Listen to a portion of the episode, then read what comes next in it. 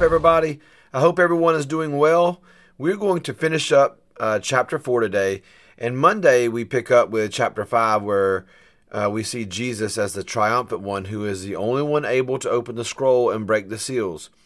But before we get there, we need to finish up chapter four and have some understanding of these four living creatures around the throne. So today's episode will focus largely on the four living creatures around the throne of God. John sees four living creatures flying around the throne who are singing, "Holy, holy, holy is the Lord God Almighty, who was and is and is to come." Now they have six wings and eyes all around, even under their wings. Each one has a different face. One has the face of a lion. Another has the face of an ox or calf. Another has the face of a man, and another has the face of an eagle. These four beings are a special order of angels, and there is much to be said about them. All of it, of course, serves to show the glory of God and the masterpiece that is his plan. Now, these four living creatures are quite interesting when you dig deeper. Let's break it down into bite-sized pieces. There are two types of angels mentioned in Scripture, cherubim and seraphim. Cherubim are described as having four wings and are typically seen or described serving God in a guardian role. In, you know, in the Garden of Eden, when man was put out of the garden, God placed cherubim there to guard the tree of life so that man could no longer get to it. Genesis three twenty-four. After they after he drove the man out, he placed on the east side of the Garden of Eden cherubim and a flaming sword flashing back and forth to guard the way to the tree of life. Ezekiel ten says that he knew they he that Ezekiel knew they were cherubim, and they had four wings. Ezekiel ten also describes them serving to escort the glory of God out of the temple prior to the Babylonian attack that would usher in the age of the Gentiles.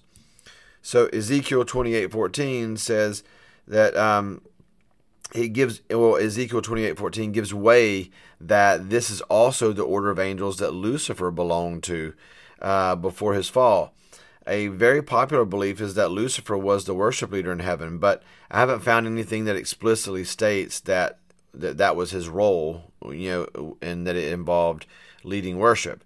Ezekiel, however, does specifically call him a cherub, meaning that he is from the order of the cherubim, whose role is typically seen as guardian or warrior-like. But we can go down that rabbit hole another day.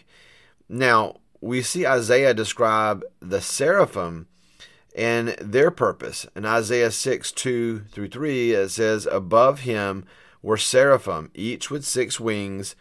Uh, with two wings they covered their faces, with two they covered their feet, and with two they were flying.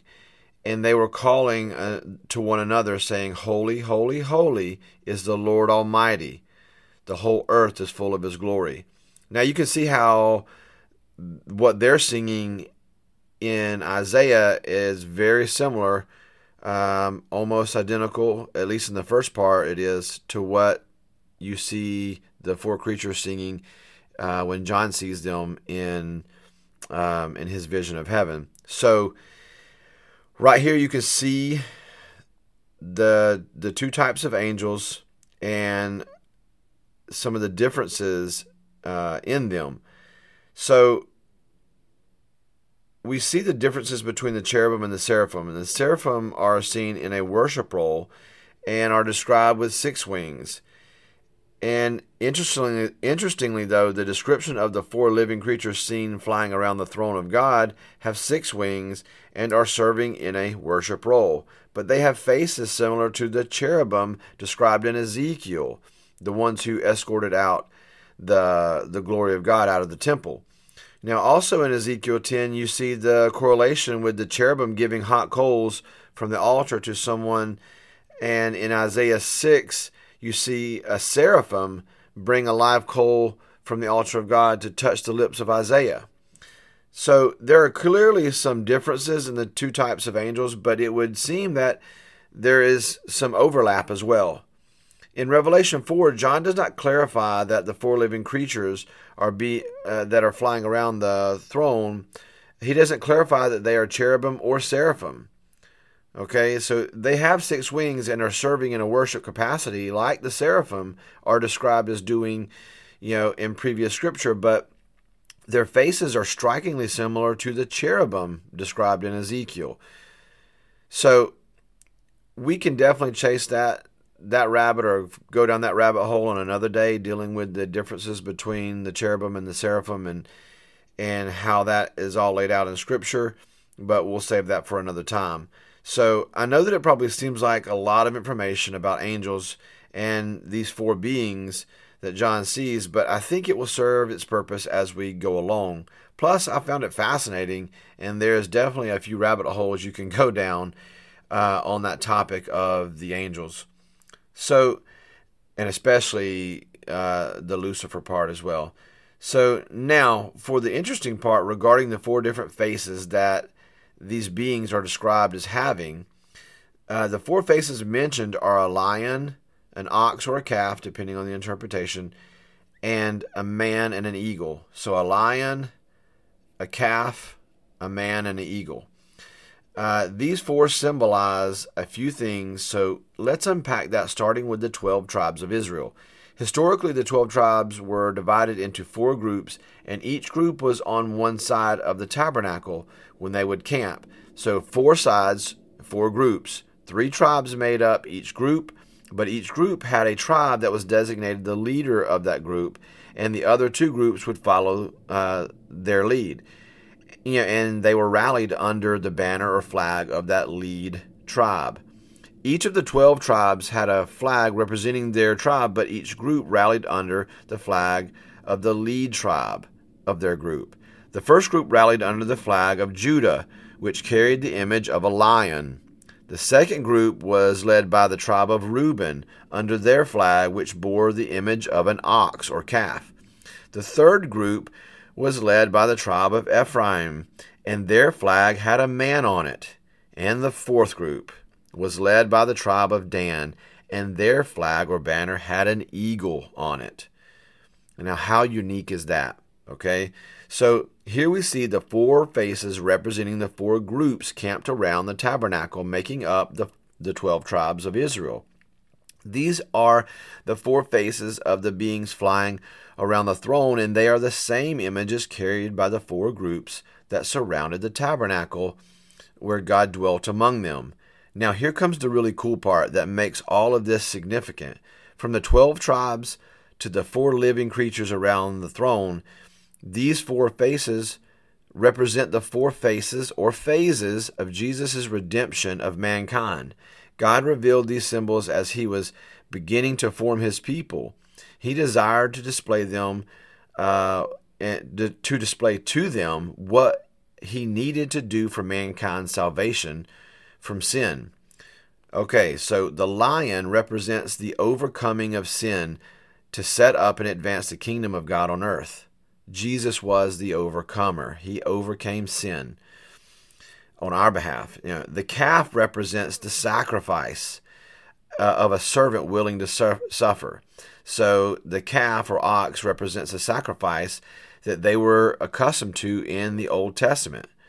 Okay, this, the symbol of the man represents intercession, like a high priest, to remove sin and to bring forth fruits of righteousness in God's people.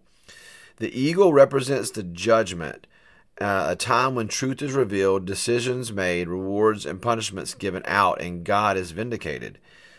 Okay, Jesus is the one who overcomes sin on our behalf. He came to serve and sacrifice his life so that we could be redeemed. He became the high priest who intercedes for us before God, and he is the one who justly judges each person and will carry out the final judgment and reward uh, and reward the believers accordingly. You know, isn't that cool to see God laying out the plan with Israel long ago and carrying it to fruition through all through Scripture? These four beings bear the four faces of redemption. This shows that not only is he worthy to be praised, but that the fullness of redemption and salvation belong to him who sits on the throne. And that is just awesome. In closing, there are a few other points I would like to make regarding the end of chapter four. The glory of God was escorted out of the temple just prior to the Babylonians attacking and beginning the age of the Gentiles.